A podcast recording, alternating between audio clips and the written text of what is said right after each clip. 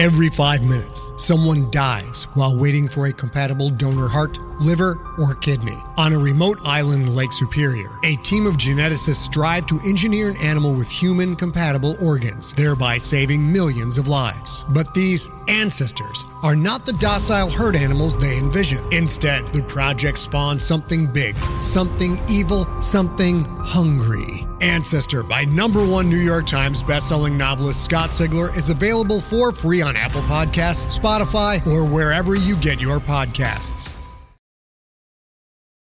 Hello, everyone. I'm Nathan, and like Yogg-Sothoth, I am the gate and the key to the gate, except that instead of bringing the return of the old ones and the crushing of humanity like the irrelevant insects we are, I decide whether or not your fiction appears on the Drabblecast. I've been slush wrangling for Norm since... Holy crap, what year is it? It's twenty fifteen. Oh, God, I'm old. This is depressing.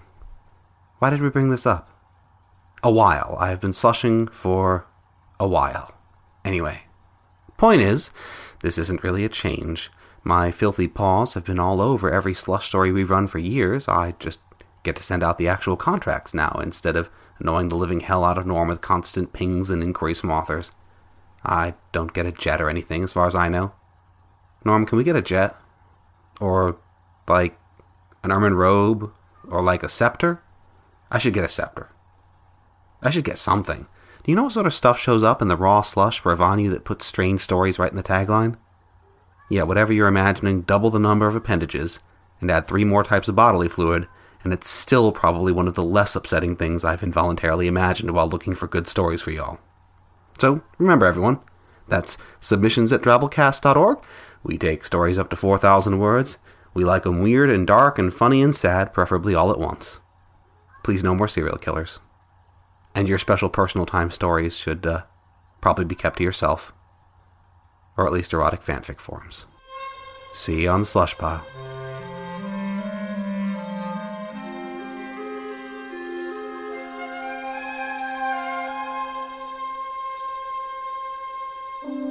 Hello, everyone. Happy New Year, and welcome to the Drabblecast, episode three forty-seven. The Drabblecast is a weekly audio fiction magazine that brings strange stories by strange authors to strange listeners, such as yourself. I'm your host, Norm Sherman. Great to bring in the new year there with Nathan. Hope you aren't freaking out. Really, you shouldn't be. Slippery when wet sign should be on goddamn everything out there when you think about it. Concern yourself with that for the time being. Nathan's one of those editors that authors love. He's the type of editor who can take the adult diaper rolling around by his feet in a Greyhound bus and turn it into a comfortable, elegant neck pillow. He's the kind of editor who can take two or three tiny farts and hide them behind the claps of an otherwise great song. He can make your stories look better, the way hairstylists somehow make the strands of dead cells growing from your skull more attractive to your mate. He can turn that glass eye of yours from something creepy and off-putting into something creepy and totally badass in a way you'd never even realize. Real eyes. Eh? His milkshakes bring just limitless boys to the yard. Boys, girls, whatever. And that's all I care about. That's all I've ever cared about, folks. Get 'em in the yard. That's all I've ever said. And besides, if I can do it, anyone can. Larry King's a possum, for God's sakes, and look what he's accomplished. My weird, homeless Uncle Chris yells at cars all day from the side of the road, and he gets to be his own boss. Think what Nathan could do for the Drabblecast. You ever flush someone else's urinal for them in a bathroom? Of course you haven't. Chivalry's all but goddamn dead these days. But Nathan's the type of guy who still follows the old ways. He gets back to authors on time. He does it in a personalized and constructive way. He goes above and beyond his own personal urination space to save you the time and trouble, while looking you straight in the eye and inviting you onto his lawn. Because the milkshakes there, young man, are second to none. And here's what Nathan didn't tell you in his intro. Nathan loves it. He loves every second he gets to read your stories, folks, the way Larry King loved gnawing his way through carrion on the side of the road before doctors prescribed him C N N. Nathan's a sick, sick person who needs our help, folks. Will you help Nathan? Will you send him your work in two thousand fifteen? Whatever you're imagining, remember three times the appendages, three times the bodily fluid, special personal time stories. Make them special, folks. Make them personal. That's all I've ever cared about. Get them in the yard. This week, we bring you a delightful story by Laura Pearlman called Why I Hate Zombie Unicorns. Laura Pearlman lives in California with two cats and no unicorns. She has a blog called Unlikely Explanations and a Tumblr devoted to things her cats have dropped in their water bowl. She should probably get out more. This story was originally published in Shimmer, issue twenty. The story is read to you by Renee Chambliss. Author and voiceover professional Renee Chambliss got her start in audiobook narration in two thousand nine when she began podcasting her own writing. Soon after, other writers and audio fiction producers began to ask her to record for them, and that led to her professional audiobook narration career. She absolutely loves transforming the written word into audio and feels privileged to be able to spend so much of her time telling stories. Find a link to Renee in our show notes on our website and hire her yourself. So, without further ado, we bring you Why I Hate Zombie Unicorns by Laura Pearlman.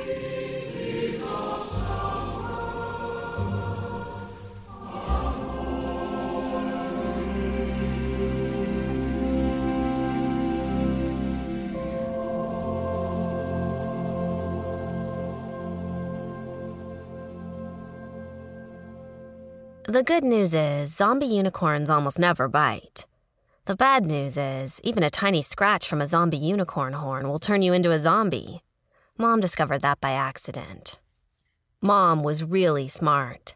She was the first scientist to figure out that when the unicorns first showed up, some of them were already zombies, and some of those got bitten by lions or wolves or whatever, and that's how it all started. She used to let me watch her work in the lab. I just had to stay out of everyone's way and not touch anything.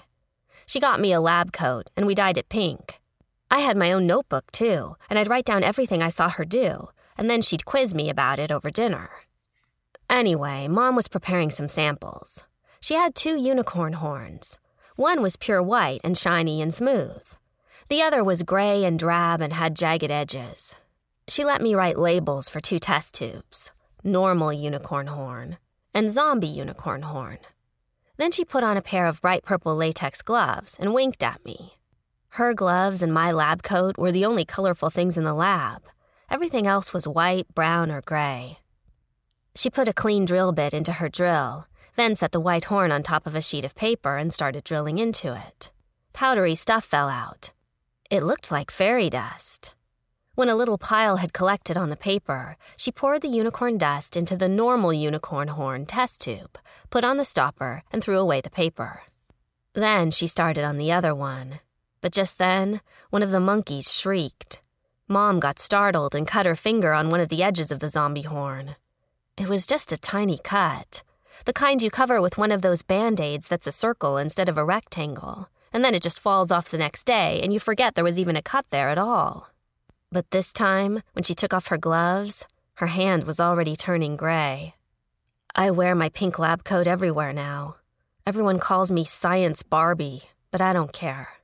It reminds me of Mom. After Mom's accident, I started spending most of my time with the older kids. Jason is fifteen, and Jill and Kyle are sixteen. I thought they wouldn't want me tagging along, but Kyle said it was only because I was the only twelve-year-old with enough guts to sneak outside. The others went along with it because everyone always goes along with what Kyle says. It doesn't really take a lot of guts to go outside. The fence keeps out the human zombies and the big zombie animals, so all we get are little ones, like rabbits and mice, and the traps get most of those. I mean, it's not completely safe. They had to shoot Missus Taylor last summer. She was already a zombie when they found her, so they couldn't tell exactly what happened, but they think she was sitting under a tree reading a book and got bitten by a zombie mouse. She was always doing stupid stuff like that. Everyone knows you don't sit on the ground. And then Missus Johnson shot Mister Johnson in their room by mistake one night because she thought he was a zombie, but it turned out he was just shuffling around because he was drunk. And it's not like staying inside kept Mom safe. Sometimes I think Kyle is more afraid than I am. He says we're all going to starve to death because zombie bees can't fly, and that means they can't pollinate, so all the food crops will die. I got really scared the first time I heard him say it. But that night I had a dream, and Mom was in it, and she was alive and normal and human, and she hugged me and laughed and said, "Have you ever seen a zombie bee?" And then I laughed, and we held hands and started singing. Have you ever seen a zombie bee? Or a zombie fly or flee? Have you ever seen a zombie bee? You haven't, 'cause there's none to see. There were more verses, but that's all I could remember when I woke up. Anyway, I told Kyle there was nothing to worry about. Bugs don't turn into zombies. But he wouldn't listen, and he kept saying we're going to starve. So I said, "Hey, one thing we'll never run out of is zombie meat." And he said, "You can't eat zombie meat because that's just like biting a zombie." And I felt really stupid, so I said, "Yeah, if you eat raw zombie meat, but maybe not if you cook it." I didn't mean we should actually do it. I wished I hadn't said it, but it was too late to take it back. Kyle said we should cook some zombie meat and feed it to one of the dogs. I didn't want to do something that mean, but none of the others said anything, and sometimes it's just easier to go along with what Kyle says. Jason and I went to the kennels to get a dog. We chose Missus Taylor's old dog. I thought her name was Lady, but Jason thought it was Sadie, so I'm not sure. Anyway, Lady or Sadie or whatever her name was hadn't had any human attention since Missus Taylor died. She was really happy to come with us. I wanted to forget all about the experiment and spend the afternoon playing with the dog, but I knew that wasn't going to happen. When we got back, Kyle and Jill were roasting a zombie rabbit over a fire. We didn't know how long to cook it. Zombies are all gray inside, so you can't judge by the color. Maybe you can judge by the smell. Jill said that when they caught the rabbit, it had that fresh zombie smell they get right after they turn, sort of like mushrooms and rotting meat. By the time I got there, it smelled like an older zombie, less like mushrooms and more like rotten meat, with some sour milk and dust mixed in. It also smelled like burning hair, but I think that's just because its hair was burning. Half an hour later, the burnt hair smell was gone, and the zombie smell was stronger. It smelled like the oldest zombies, the ones that turned three years ago. And the smell kept getting worse. After an hour, we all wanted to puke. That's when we decided it was done. The dog wouldn't eat it. And I said, "Well, I guess this experiment didn't work." And Kyle said, "No, we just need to keep her chained up until she's hungry enough." It took three days. She didn't turn into a zombie, but she did throw up a lot. And I said, "Okay, eating cooked zombie meat won't turn you into a zombie, but it won't keep you from starving either." And Kyle said, "Not so fast. The meat was three days old, so maybe it went bad." So we kept the dog chained up another day and cooked another zombie rabbit and made her eat that, and it was the same as before. She didn't turn into a zombie, but she did throw up. A lot. But at least then we let her go. I felt bad about what we did to the dog. I started spending more time alone, reading books. Not even reading most of the time. I found some art books and just flipped through them, looking at the pictures. One of the books was called Masterpieces of Tapestry, fourteen hundred to sixteen hundred. This was the most boring of all the books, because the tapestries were all super old and faded. I was about to put it down when I saw a picture of one with a unicorn in it. And then another picture with the unicorn being killed. And then one with the unicorn alive again. A zombie unicorn. But that didn't make sense. I remember when the unicorns first showed up. I was nine. I ran outside and showed Kyle the book and said, "Look, zombie unicorns were here a long time ago, and then they left, so maybe they'll leave again." He said it was just a story. And I said, "How could there be a story about unicorns five hundred years before anyone ever saw one?" And even he had to agree it might be true. And then everyone just got really excited, and Jason came up with the idea that maybe if we killed all the zombie unicorns, that would cure the zombie disease. I wasn't sure how that would work, but it seemed like a good idea anyway. We decided to kill as many zombie unicorns as we could. But first we had to catch them. The tapestry book said they'd come up to a virgin, so I said Jill and I could try to lure them in. But Jill just laughed and said I was on my own.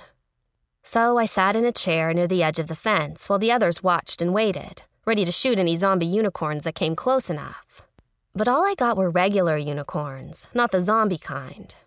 After a few days of this, we were all getting kind of cranky, and everyone started yelling at me, and I said it wasn't my fault. If they wanted a zombie unicorn, maybe they needed a zombie virgin. And everyone stopped yelling and just looked at me. I wish I hadn't said it, but it's too late to take it back.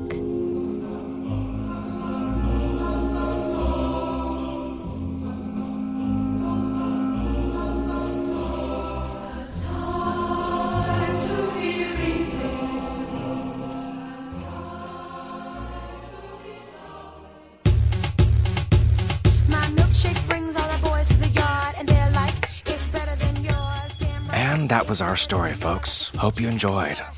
Let's close things out this week with our one hundred character story winner by Pawn Spider, called A Full House. Here goes. I know they're watching, watching expectant in the walls and ceiling. I begin my performance to rapturous applause.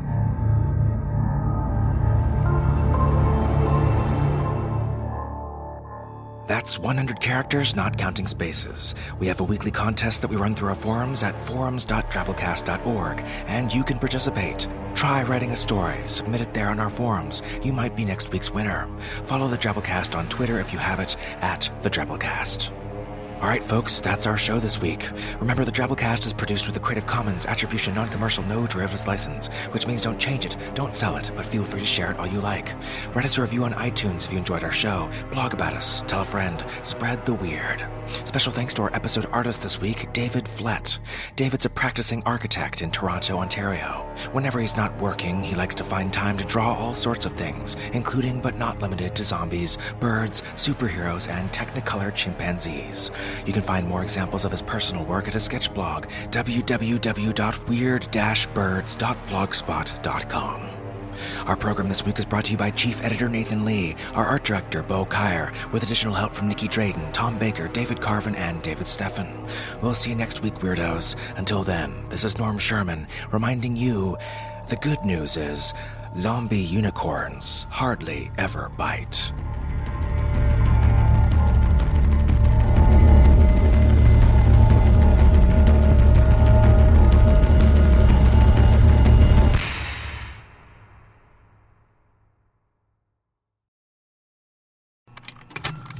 Contained herein are the heresies of Radolf Burntwine, erstwhile monk-turned-traveling medical investigator.